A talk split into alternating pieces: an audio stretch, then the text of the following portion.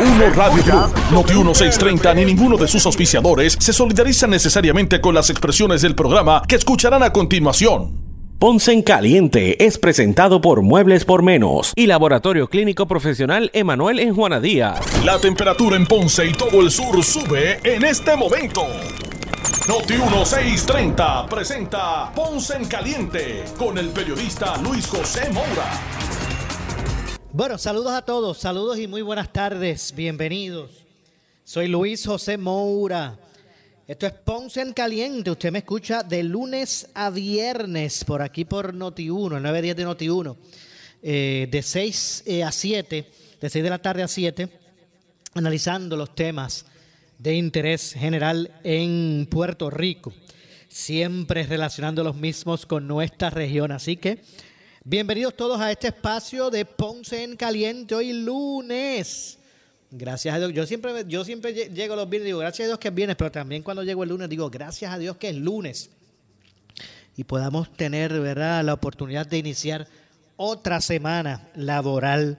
Así que gracias a Dios, hoy es lunes, hoy es 24 de enero del año 2022. Hoy, eh, eh, eh, en las escuelas públicas, varias, un sinnúmero de escuelas públicas, pues recibieron estudiantes de forma presencial, así que hoy se reportaron a clases los estudiantes del sistema público de enseñanza. Hoy, hoy el gobernador, entre otras cosas, estuvo en, en Guánica por la mañana junto al secretario de, de, Educación.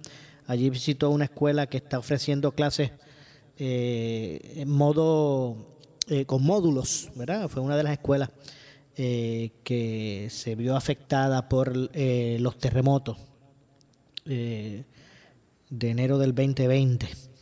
Eh, así que básicamente pues por ahí estuvo, ya mismo vamos a hablar un poquito de eso, tal bien y la expectativa que se tenía y lo que se registró hoy con relación a, eh, a la asistencia de los estudiantes. No cabe duda que los, maestros se reportaron hoy a sus trabajos para recibir a los niños. Eh, ¿verdad? Con eh, eh, un, en una situación difícil. Ellos, los maestros a través de, su, de uno de sus gremios magisteriales entienden que, que tras la aprobación del plan de ajuste de deuda eh, del gobierno, pues ellos prácticamente pues están evocados a la indigencia a la hora del retiro. Así que estaban como que también, ¿verdad? Este, viviendo un inicio de, de curso escolar un poquito extraño, ¿verdad? Según decía esta mañana eh, la presidenta de la Federación de Maestros de Puerto Rico. Así que vamos a hablar de eso, vamos a hablar de varios otros temas. De hecho, hoy allí en, el viejo San Juan, pues continúan los, movimientos. Tras lo que fue esta madrugada eh, el derrumbe de la, de la estatua allí de Colón, digo de, Ponce de León, eh, y básicamente pues han habido secuelas, no solamente por la madrugada la, la derrumbaron, la tumbaron, sino que también algunos manifestantes ahora eh, buscan impedir que se, que se fuera nuevamente a, ¿verdad? a parar allí la, la, estatua. Así que ahora pues también eso es un asunto que está en desarrollo y que usted pues de seguro tendrá toda la información y el desarrollo de esto eh, por aquí, por Noti1. Así que pendiente, ¿verdad? a los compendios, a los breves eh, y titulares noticiosos eh, así que eso, eso allí en el viejo San Juan pues sigue, sigue en, desarrollo. Están reinstalando, reinstalaron la, la, estatua de Juan Ponce de León en la Plaza San José en medio de, de protestas de personas pues que se eh, que se identifican verdad con, con, lo que fue el acto de, de verdad de, de, de derrumbar eso allí por lo que ellos entienden representa, lo que representa y que ellos pues eh, no, no avalan. No digo ellos, me refiero a los a los estudiantes, a los eh, a los manifestantes, ¿verdad? Que allí pues algunos se han, se han reunido. Así que más adelante vamos a, ampliar sobre eso, todo esto, mientras el municipio de San Juan pues recibe hoy la visita del, del rey de España. pues de hecho se tuvo que movilizar parte de, de, estas unidades especializadas de la policía eh, de disturbios, eh, para eh, proteger a los trabajadores que estaban nuevamente pues reinstalando la, la estatua de Juan Ponce de León. Ha sido, han sido varios los que han opinado sobre este asunto. Eh, de hecho, el arzobispo de San Juan, Roberto González Nieves, reaccionó eh, con relación al incidente. Eh, de hecho, dijo que la, la historia, o, opina que los debates con relación a la historia no se, no se resuelven con actos de vandalismo, y estoy citando el arzobispo de San Juan, Roberto González Nieves. Opina que los debates sobre la historia no se resuelven con actos de, vandalismo, catalogando de esa forma eh, el, acto allí en, en, la placita San José. Así que vamos a estar dándole seguimiento también al desarrollo de eso allí, a la medida que va eh, transcurriendo las horas. Digo, vuelvo y repito, todo esto mientras, mientras pues se eh, está, se desarrolla ¿verdad? la visita de, de, el rey de España. Bueno, vamos a, vamos a también a, escuchar parte de, de, lo que dijo hoy, el, se expresó hoy el gobernador con relación al inicio de clases para dar paso al, al dar paso al, al análisis de este, de este tema. Así que vamos a ver si podemos ya mismito pasar eh, con esas expresiones, eh, de hecho, hablando de la verdad y haciendo una parte, hablando de la, de la visita de, del rey de España. Eh, hoy líderes del Partido Independentista puertorriqueño repudiaron el otorgamiento de una medalla condecorativa por parte del gobierno español porque constituye una inherencia indebida por parte de un país sobre los asuntos políticos de otro. Así se expresaron hoy varios líderes del Partido Independentista puertorriqueño. Esto es un asunto que vamos más adelante a estar eh, ampliando con relación a, a, esa controversia allí. No cabe duda que, bueno, este, en medio de tanta vorágine eh, por temas que ocupan a la sociedad, pues ahora también se une esta controversia de la estatua o no la estatua. Así que vamos a ver lo que pasa con relación a, a todo ese asunto. Así no se vaya, por el no se me vaya. Bueno, vamos entonces de inmediato a, a, dar la bienvenida. Tengo en línea telefónica al alcalde de San Sebastián, Javier Jiménez a quien de inmediato le damos la bienvenida. Saludos, alcalde, buenas tardes. Saludos, ¿me escucha, alcalde? Estamos al aire. Saludos, Maura, y saludos a todos los que nos escuchan en la tarde de hoy. Saludos. Bueno, déjeme primero entrar por este asunto que está en desarrollo en este momento allá en, la placita San José, el viejo San Juan, con esto de la estatua que allí derribaron en la madrugada y que hoy cuando eh, han buscado restablecerle, pues hay unos manifestantes que han llegado hasta allí en repudio a todo eso. ¿Qué le parece todo este asunto con la estatua de Ponce León? Mira, yo creo en la libertad de expresión de cada ser humano, pero eh, vandalizando, nadie puede aplaudir un, vandalizar cualquier propiedad pública.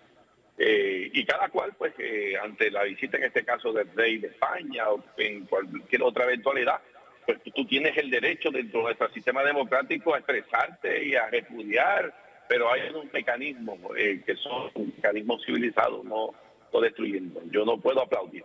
En lo más mínimo el que se destruya propiedad eh, pública, eh, a todo lo contrario. Eso hay que condenarlo por parte de todo el pueblo de Puerto Rico. Entonces, que para, para, para ustedes eso es un acto de vandalismo. Bueno, destruir una estatua, definitivamente. Eh, tú puedes estar a favor o en contra de, diferentes aspectos eh, de la vida del pueblo de Puerto Rico, pero el mecanismo que se debe usar dentro del sistema democrático pues es la protesta, pero eh, con el respeto que, se merece tener para realizar una protesta.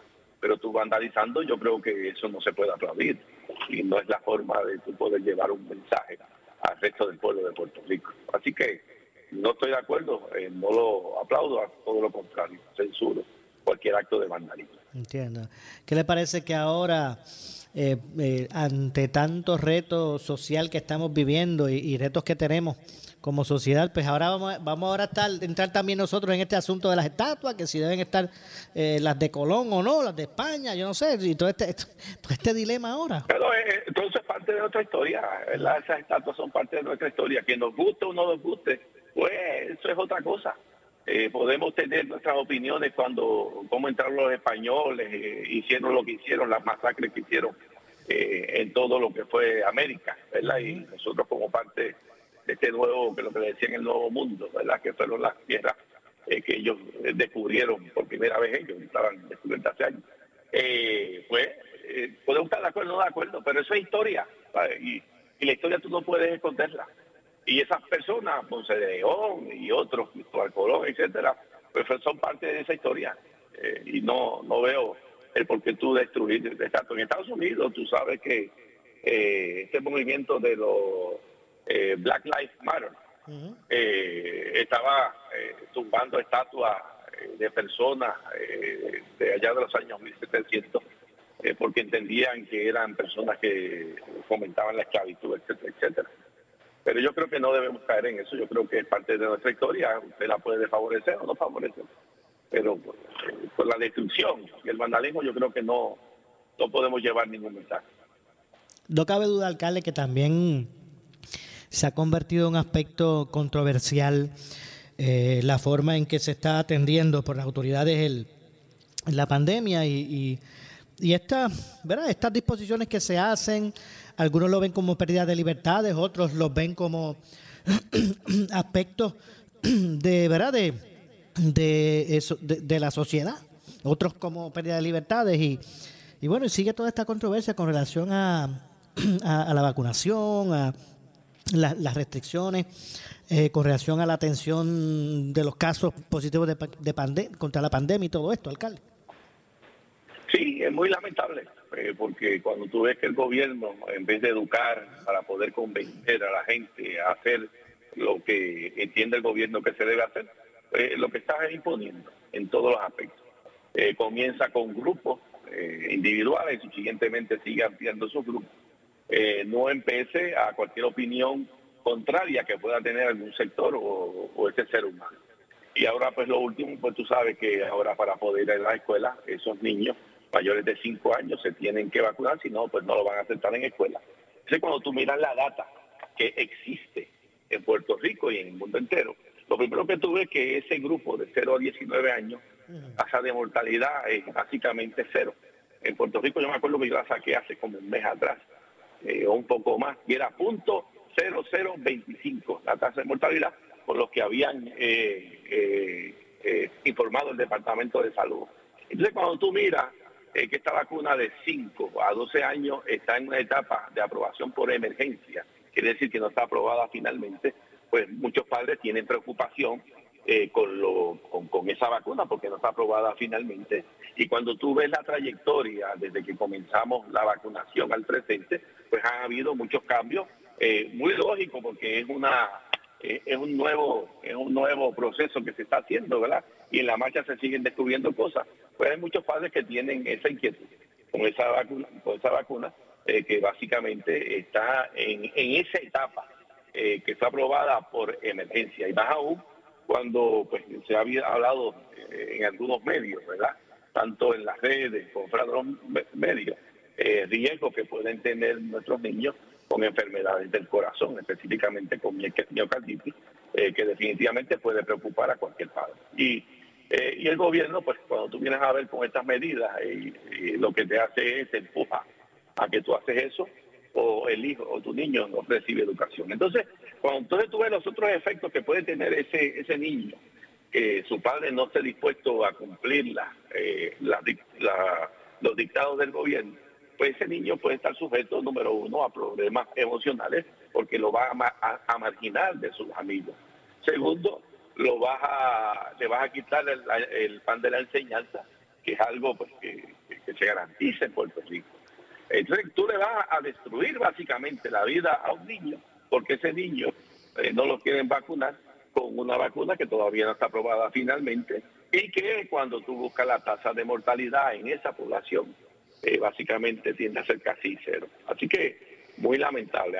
Adicionalmente hay otros niños le están poniendo el tercer shot y también por los padres pues están teniendo también esa preocupación. Así que eh, cosas que definitivamente pues eh, hay que, preguntarse y más aún cuando eh, hace un año atrás en Puerto Rico básicamente pues tú sabes que la vacunación estaba comenzando y estaba comenzando eh, y hoy, un año después, que tenemos como casi el 82% de la población vacunada con las dos dosis y alrededor casi de 900 mil personas con el refuerzo, eh, tú ves la cantidad de, casos de COVID eh, que ha roto récord dentro de todo el periodo de pandemia. Y cuando tú ves los casos que informa el gobierno para el mes de enero de personas fallecidas, ya casi alcanzan las 400 personas y de esas 400 personas, eh, alrededor del 64% son personas totalmente vacunadas, incluyendo 44 personas que tienen Bueno. Y eso pues definitivamente pues levanta eh, las dudas en muchos sectores de Puerto Rico. Oiga, alcalde, quería traerle un tema, no quiero que se me acabe el segmento, y es que un, tema que abordó el gobernador a preguntas de los medios, hoy desde Guánica, hoy él estuve en Guánica visitando una escuela como parte de lo que fue el, el inicio a las clases. Pues el, gobernador no descartó, y me gustaría su opinión, no descartó que la reconstrucción del Hotel Normandy, allá en el viejo San Juan, eh, pues pueda gozar de fondos CDBR, CDBG, perdón, de R, entre otras ayudas del gobierno. Pero entonces le pregunto, ¿cómo es eso? ¿Cómo usted ve eso de, usar estos fondos de reconstrucción para este tipo de, ¿verdad? de proyectos privados?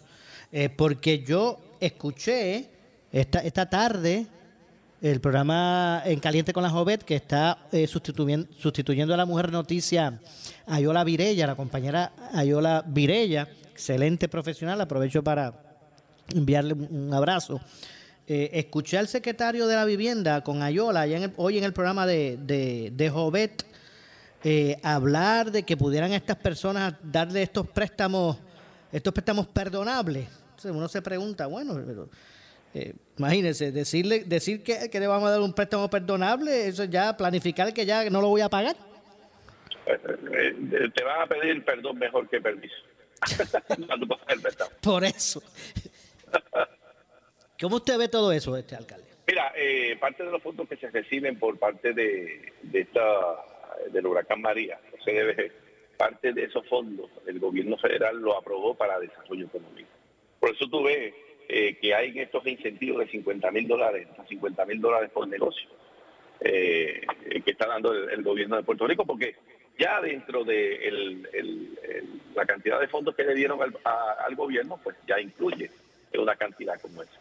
Así que desde el punto de vista legal, tienen eh, el aval legal para poder hacer ese tipo de inversión en proyectos como este que sea de desarrollo económico. Por eso, disculpe, porque fíjese que no es de no es de fondos de Small Business Administration, no está hablando de fondos CDBR, CDBG, DR, que, que tiene el gobierno y que los puede usar para reconstrucción de esto, pero de iniciativas privadas. Sí, pero lo puede usar. ¿Lo puede? Lo puede usar. Okay. Se puede usar. Igualmente de, de gobierno también. Estos fondos los aprobaron para diferentes tipos de de actividades, sino otras actividades de desarrollo económico. Y dentro de desarrollo económico, eh, la parte turística a través de los hoteles, pues también eh, hay mucha prioridad. Así que esos fondos se pueden utilizar eh, para estos propósitos. Ok. modalidades como esa, ¿verdad? Esa de, porque yo sé que hay algunos préstamos que le dan a individuos, a empresas menores, pequeños y medianos, de small business, que, que a la larga terminan siendo así como que condonados. Sí, y tú sabes, ¿te acuerdas los préstamos que le dieron a los municipios? El gobierno federal, los fondos, aquellos CDR, eh, los préstamos aquellos CDR, se los condonaron a todos los municipios, son los, condonaron. Eh, porque dentro del contexto de emergencia, pues ellos aprueban unos paquetes de fondos. Y entonces pues tienen esas prerrogativas dentro, eh, examinando la recuperación económica que pueda haber. Bueno, pues vamos a ver lo que ocurre con relación con relación a eso. Hoy me decía, y finalmente le pregunto, hoy, eh, decía la presidenta de la, de la Federación de, Maestros, eh, Mercedes Martínez, que los, maestros fueron hoy a, su, sus áreas a recibir a los estudiantes, pero que estaban todos eh, desilusionados, sositos, en este inicio, porque para ellos, el establecimiento del plan de ajuste de deuda avalado por, por Taylor Swain los evoca a la indigencia a la hora del retiro, ellos piensan. Bueno, son, como te digo, y como hablamos en un programa eh, hace un par de días atrás, son males necesarios. El país lo quebraron, dentro de la quiebra había que buscar una forma de reorganizar. Y dentro de esa forma de reorganización, pues lamentablemente hay una serie de situaciones eh, que quizás no se arreglan de la mejor forma posible, pero no hay alternativa. Eh, se pudo trabajar con los de retiro, eh, que se estuvo hablando insistentemente, fíjate, retiro pues pudieron trabajarlo y, pudieron protegerlo, pero hay otras áreas que definitivamente pues tienen que ceder. El plan de ajuste fiscal es un plan de, que establece una proyección de ingresos y gastos para atender, ¿verdad?, lo que es la operación del gobierno. Y pues muchas veces pues no todo el mundo va a estar conforme es un reajuste de deuda. Entiendo. Bueno, alcalde, gracias como siempre por atendernos. Seguro, Mora. Muy bien, gracias. Muy bien. Ahí escucharon al alcalde de eh, San Sebastián, Javier Jiménez. De hecho, vamos a ver si podemos escuchar lo que dijo expresamente el gobernador eh, Pierre Luis y con relación a esto de los, de los fondos eh, CDBGDR. Donde pues no descarta que estos fondos de reconstrucción pues puedan utilizarse en, en, el Normandy a través de, ¿verdad? de una propuesta eh, privada como es esa, como es la de, la de la del Normandy.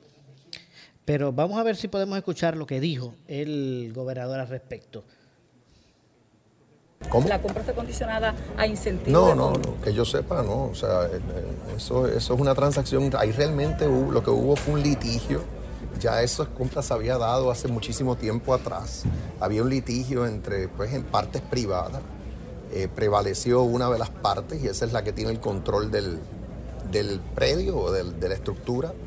Eh, y como digo, si necesita incentivos del gobierno, hay programas. Están los programas de créditos contributivos, están los, los, incentivos contributivos que se dan, eh, incentivos de, de tasas sobre eh, los ingresos, contribución sobre ingresos.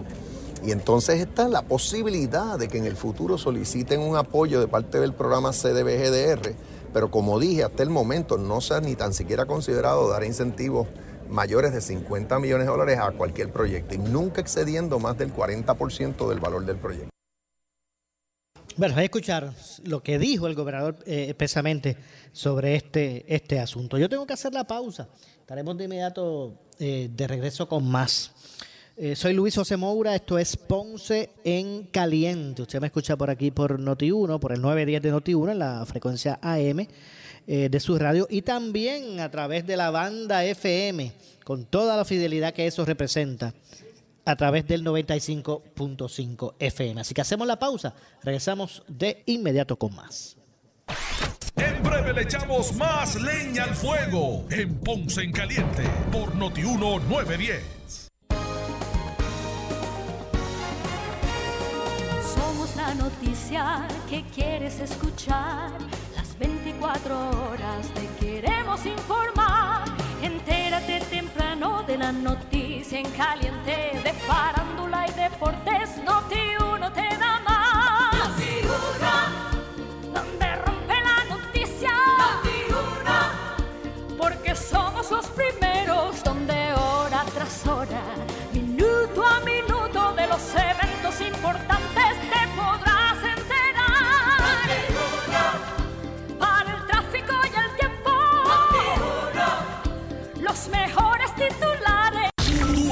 escuchas Noti 1630, la estación que fiscaliza sin ataduras, con la licenciada Zulma Rosario. Sin ataduras, lunes a viernes a las 4 de la tarde por Noti 1630. quiero point guard.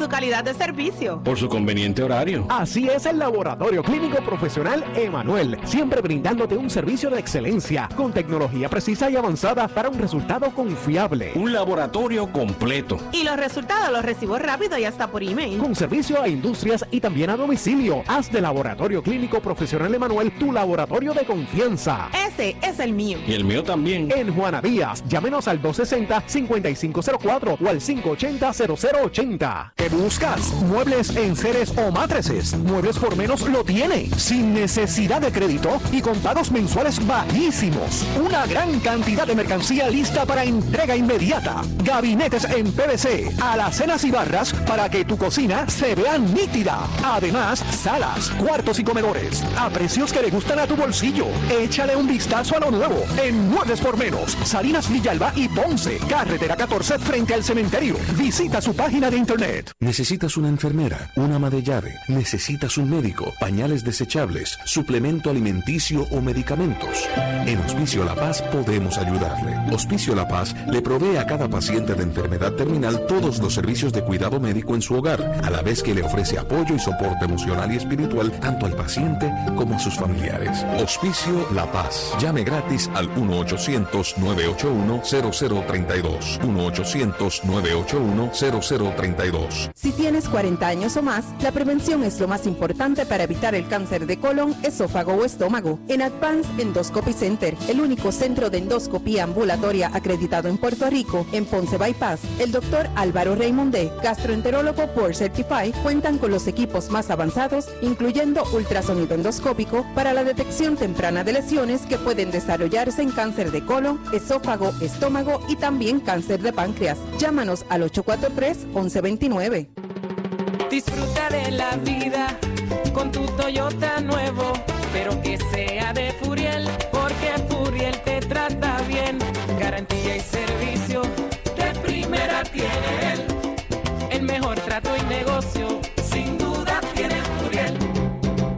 Toyota, Bayamón 625-5700, Río Piedra 625-3000, Ponce Bypass 284-2020. Si se trata de un Toyota, primero ven a Furiel. La égida del policía en Ponce le ofrece un hogar ideal y bien localizado a personas de 62 años o más. Cualifican quienes tengan ingresos menores de 760 dólares mensuales o de 871 dólares para dos personas. Las unidades cuentan con un cuarto dormitorio, baño, sala, comedor, cocina, trabajador social, salón de actividades, estacionamiento para residentes, lavandería, seguridad y mucho más. Llame al 787-840-6876, 787-840-6876.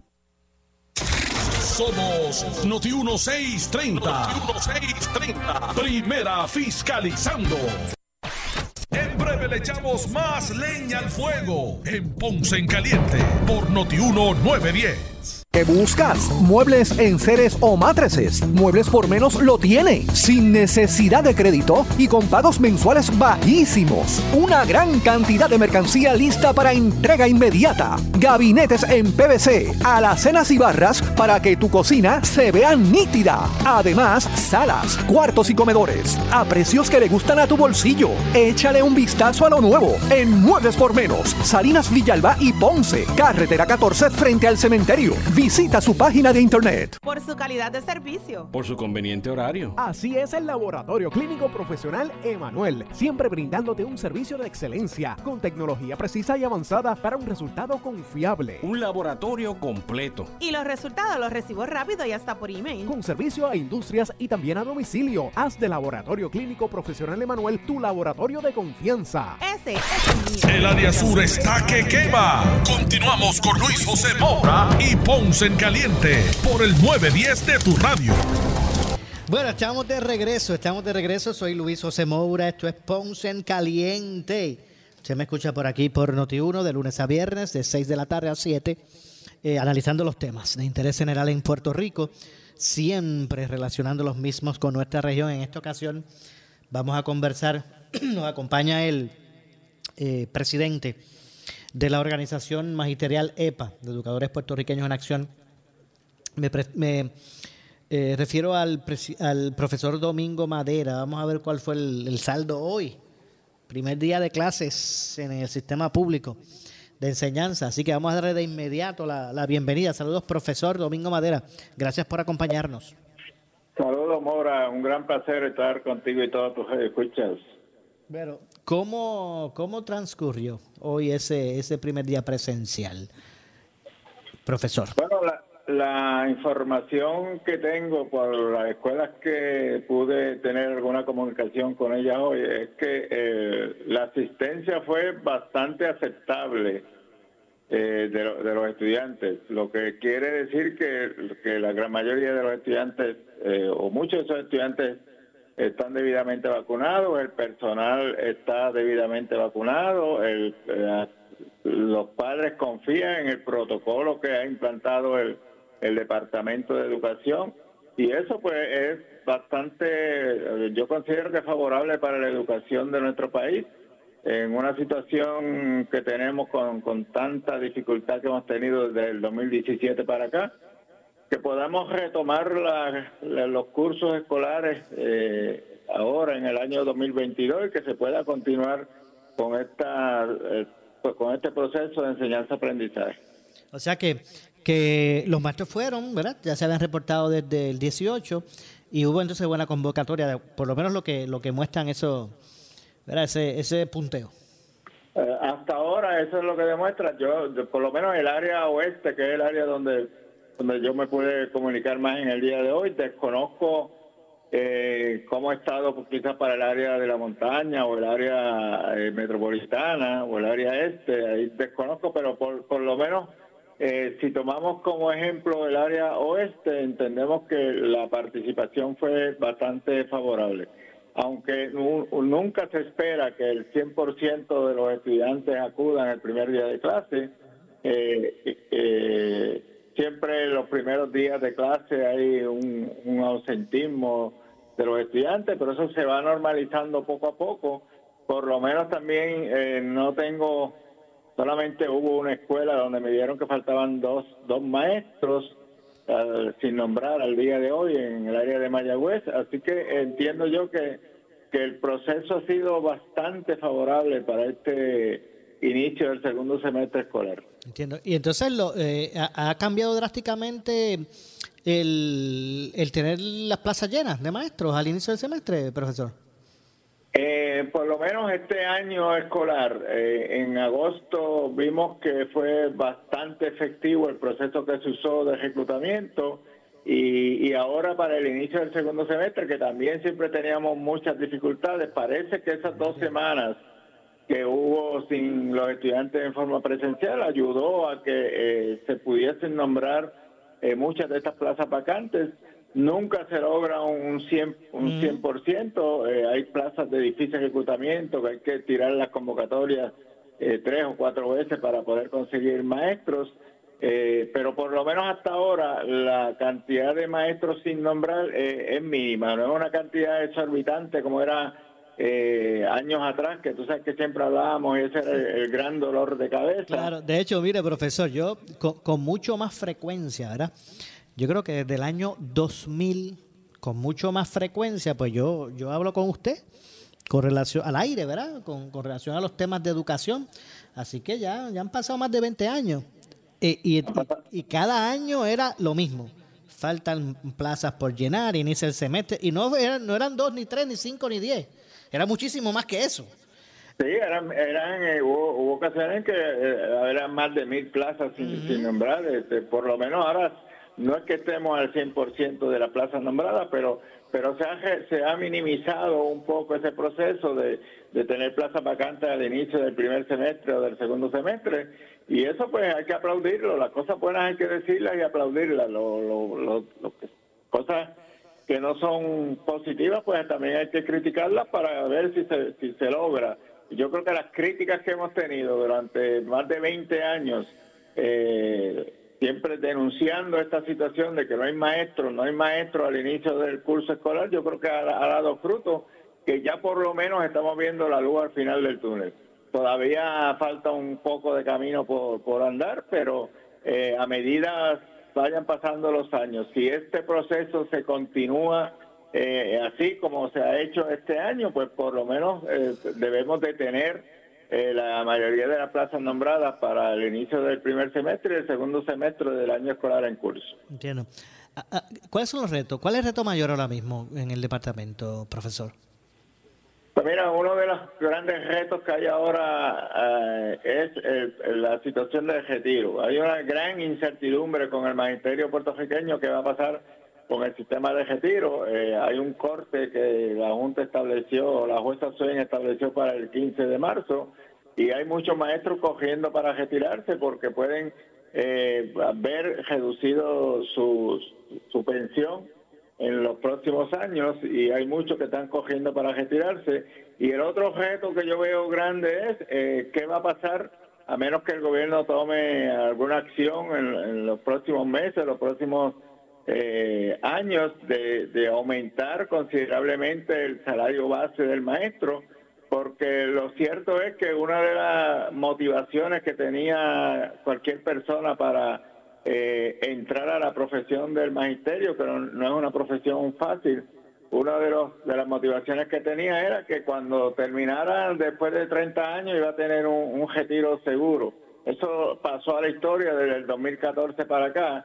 Todo maestro que entra nuevo el 2014 para acá entra con las disposiciones de la ley 160, que son aportaciones definidas, lo que se llama pay as you go, y se lleva lo que ha acumulado, lo poquito que ha acumulado, eso es lo que se lleva hasta, hasta, tanto termina esa aportación y después se queda sin, una aportación de retiro. Y eso a nadie le satisface, este, es un proceso difícil. Eh, el sueldo del maestro el día de hoy es un sueldo que no motiva a nadie. Así que si, si no se, se motiva a los estudiantes de cuarto año que pasan a las universidades, si no se motiva que van a tener un buen salario, yo creo que, que vamos a tener una gran escasez de maestros en, en las próximas décadas y eso va a ser perjudicial para nuestro país. Entiendo. Entonces, eh, pudiéramos catalogar el inicio para los maestros del, del semestre, eh, ¿verdad? Como, como eh, eh, de, de, ¿verdad? Este, eh, un poco... Podríamos decir que fue satisfactorio, Sí, no, pero- no pero podemos decir que fue excelente sería si hubiese estado el 100%, pero, Pero pudiéramos decir- catalogar de, de, de sentimientos encontrados por esta situación de retiro después de la aprobación de ese plan de ajuste. O sea, yo sé que hay muchos maestros que piensan que, que la determinación de la jueza y con el aval, ¿verdad?, de, de, de las autoridades gubernamentales, porque el gobernador, la comisionada residente, el presidente del Senado y el de la Cámara hablaron loas de ese acuerdo. Eh, lo- los evoca a, a- a la indigencia cuando se retiren. En la forma en que está estipulado hoy día, eso es así. Eso, eso es así. Este, si un maestro eh, no puede retirarse en el día de hoy, su pensión, lo que ha va a cobrar, lo que ha acumulado al día de hoy a base de la fórmula 1.8, que es una fórmula que no- prácticamente no, no ofrece mucho en el sistema de retiro, y una como una segunda pensioncita que cogería con las aportaciones definidas, que no va a ser mucho, y sería hasta que se terminen esas esas aportaciones. Así que estamos llevando al magisterio, en cierto modo, a la indigencia, y, y eso eh, llora ante los ojos de Dios y no motiva a nadie para estudiar eh, pedagogía. Me imagino. Entonces todavía hay muchos retos allí, retos también me imagino que con la, la vacunación de los, de los estudiantes, profesor. Todavía yo entiendo que sí, que hay reto con la vacunación de los estudiantes. No creo que, que el 100% de los estudiantes se, se vacune, pero, pero en ese sentido, pues, eh, con la asistencia que hemos tenido hoy, hemos visto que, que el pueblo ha respondido bastante bien a ese esa orden ejecutiva que ha dispuesto el gobernador. Eh, que consigamos que el 100% lo, lo acate, yo entiendo que no, pero pero pero yo creo que sí, que vamos a conseguir de un 85 a sobre un 90% de estudiantes que van a, a decidir, o de padres que van a decidir que sus hijos se vacunen. Bueno. Oiga, profesor, y en términos del, del currículo, ¿verdad? De enseñanza, eh, ¿dónde estamos? ¿Cuáles son los retos? ¿Qué finalmente se hizo con las expectativas que se tenían? ¿Estamos atemprados? Yo sé que hay dificultades en términos de, de- de la infraestructura, las escuelas, ¿verdad? Están tratando de, de levantarla. Pero en términos del, del currículo, ¿también estamos atrás? ¿O, o- o- o- o podemos...? te diría que sí. No, Eh, lo- lo- el primer problema que tenemos es que las áreas de currículo en el departamento eso se eliminó. Se está estableciendo currículos así como si fuera a, a- a ciegas. Eh, lo, lo que demás se habla es del proyecto de, de- de equidad eh, en las escuelas y todavía no se ha llegado a un acuerdo final de cómo se va a establecer este, este currículo. Así que eh, eh, estamos como como dando un paso para adelante y dos para atrás y luego dos para el frente y uno para atrás y así estamos en, el área de currículo. No hay, no se ha establecido en sí un currículo estable. Quizás eh, también este, tenemos que pensar de que lo- lo primordial o lo, que está enfocado el Departamento de Educación ahora es en tratar de mitigar un poco ese rezago que hemos tenido y después entrar quizás en, en- estos procesos de, cursos nuevos en, las escuelas. Pero al día de hoy el, el- el énfasis que tiene el Departamento de Educación es mitigar el, el- el rezago académico. Entiendo. Me imagino que ahora con mucho más dificultades, luego de que, yo sé que esto también lo hemos, hemos hablado antes, pero eh, del 2017 para acá, María, temblores, terremotos, eh, eh, pandemia, eh, se han reducido muchísimo los días lectivos, los días lectivos de los estudiantes y imagino que estarán en unas desventajas académicas ahora con, con nuevos retos, ¿verdad? De mucho más envergadura como es la, la educación posgraduada, entre otras cosas. Eh, esto tiene que afectar y, y seguirá afectando porque, como hablábamos en días atrás, estos estudiantes que entraron en, escuela superior desde el grado 10 de María para acá, no, han podido completar un, grado de eso, ni, ni décimo, ni un décimo, ni duodécimo, que sea un, grado efectivo con los 180 días lectivos que se supone que tome un estudiante eh, normalmente en, en la, en la escuela. Yo, ha habido, yo creo que hay años que no hemos tenido ni siquiera eh, 100 días lectivos y eso ha afectado grandemente. Y estos son los estudiantes que van para las universidades. Y los currículos de las universidades son totalmente diferentes. La universidad es eh, continuar con, con- con el proceso de enseñanza. Si tienes unas dificultades, ese es problema tuyo si las tienes. Tienes que buscar la forma de, de orientarte. Entonces, eh, yo creo que vamos a estar tirando a la calle en los próximos años profesionales con unas grandes deficiencias que quizás eh, socialmente vamos a tener grandes dificultades también. Este, los, próximos eh, doctores, los próximos maestros, los próximos ingenieros, las próximas secretarias, las, próxi- las próximas enfermeras. Así que yo creo que, que- que podemos tener una sociedad con unas limitaciones bien marcadas eh, profesionalmente eh, o intelectualmente y eso puede traer una dificultad eh, en la sociedad total. Porque un maestro, por ejemplo, un maestro de que entre a la universidad con quizás con, con unas deficiencias, eh, vamos a poner el área de matemáticas, pues si le toca después enseñar matemáticas, si no, si, si no domina unas cosas no las va a enseñar. Así que este, todo eso nos puede traer grandes dificultades en, en el futuro. Entiendo. Bueno, profesor, gracias. Gracias por acompañarnos. Estamos siempre a la orden, ha sido un gran placer estar contigo y todos tus escuchas. Igualmente, muchas gracias, profesor. Ahí escucharon a el presi- presidente de la organización magisterial EPA, eh, Educadores Puertorriqueños en Acción, me refiero al profesor Domingo Madera. Tengo que hacer la pausa. Regresamos eh, con el segmento final. Soy Luis José Moura. Esto es Ponce en Caliente, así que pausamos y regresamos. Por su calidad de En breve le echamos más leña al Así fuego. es el Laboratorio Clínico Profesional Emanuel, siempre brindándote un servicio de excelencia con tecnología precisa y avanzada para un resultado confiable. Un laboratorio completo. Y los resultados los recibo rápido y hasta por email. Con servicio a industrias y también a domicilio. Haz de Laboratorio Clínico Profesional Emanuel tu laboratorio de confianza. ¿Qué buscas? Muebles en seres o matrices. Muebles por menos lo tiene. Sin necesidad de crédito y con pagos mensuales Una gran cantidad de mercancía lista para entrega inmediata. Gabinetes en PVC, alacenas y barras para que tu cocina se vea nítida. El área Además, sur está que quema. Continuamos con Luis José Moura y Ponce en Caliente por el 910 de tu radio. Bueno, estamos de regreso. Vamos a ver si podemos arreglar esto por aquí. Estamos de regreso Soy Luis José Moura. Esto es eh, Ponce en Caliente. Usted me escucha por aquí por eh, Noti 1 de lunes a viernes a las 6 eh, de la tarde, analizando los temas de interés general en Puerto Rico, siempre relacionando los mismos eh, con nuestra región. Así que ya, ya en nuestro segmento final hay, un, hay un proyecto que radicó la, eh, el, representante del proyecto Dignidad. Vamos a ver si podemos tener por aquí eh, la información y es relacionado a este aspecto de, la protección de, fuentes periodísticas tras este asunto que está atravesando y encaminando el compañero Alex Delgado.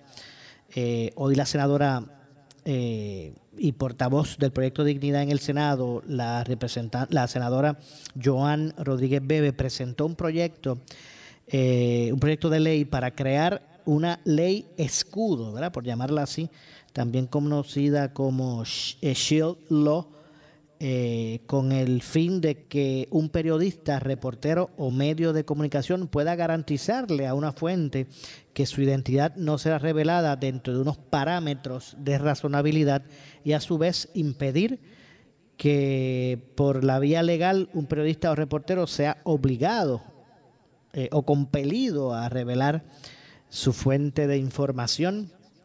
En cuanto a la libertad de prensa se trata, con eh, compeler a un periodista o un medio de comunicación a relevar eh, o relevar o, revelar, discúlpeme, la confidencialidad de las fuentes tiene un efecto paralizante, eh, también conocido como el Shilling Effect, que no solo los afecta al momento de decidir si publican una historia o no, sino que también afecta a los posibles confidentes, pues los disuade de brindar información eh, de interés público por temor eh, a represalias y a sanciones ante la falta de garantías de protección a su identidad, expresó la, la senadora en unas declaraciones escritas. La sección 4 del artículo 2 de la Constitución de Puerto Rico consagra el derecho fundamental a la libertad de expresión y a la libertad de prensa, derechos fundamentales para el funcionamiento de una democracia, ya que eh, al haber libre flujo de información, se fomenta la participación de la sociedad en los asuntos públicos y permite la libre interacción de sus componentes, tanto en el sector público como en el sector privado.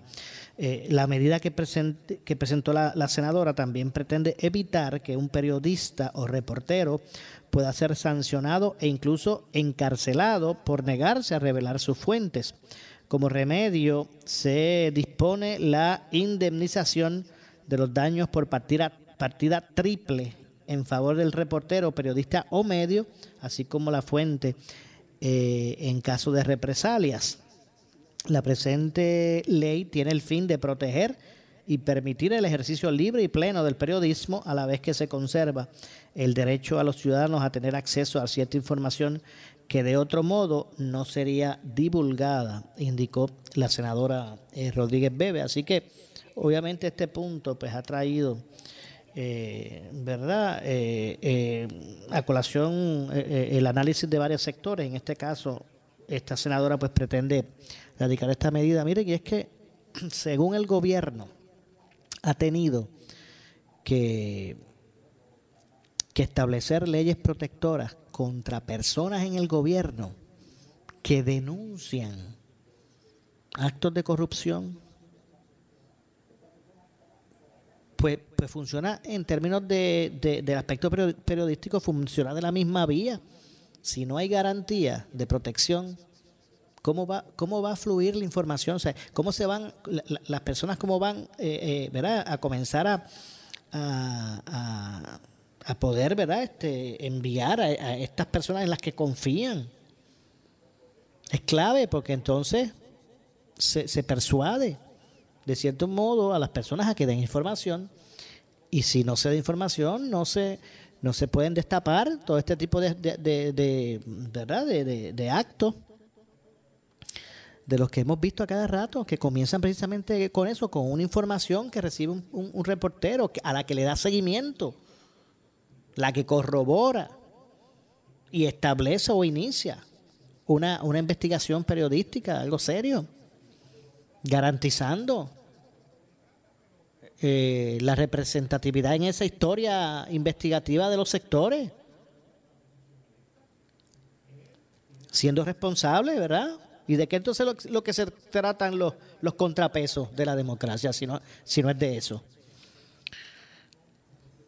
La verdad es que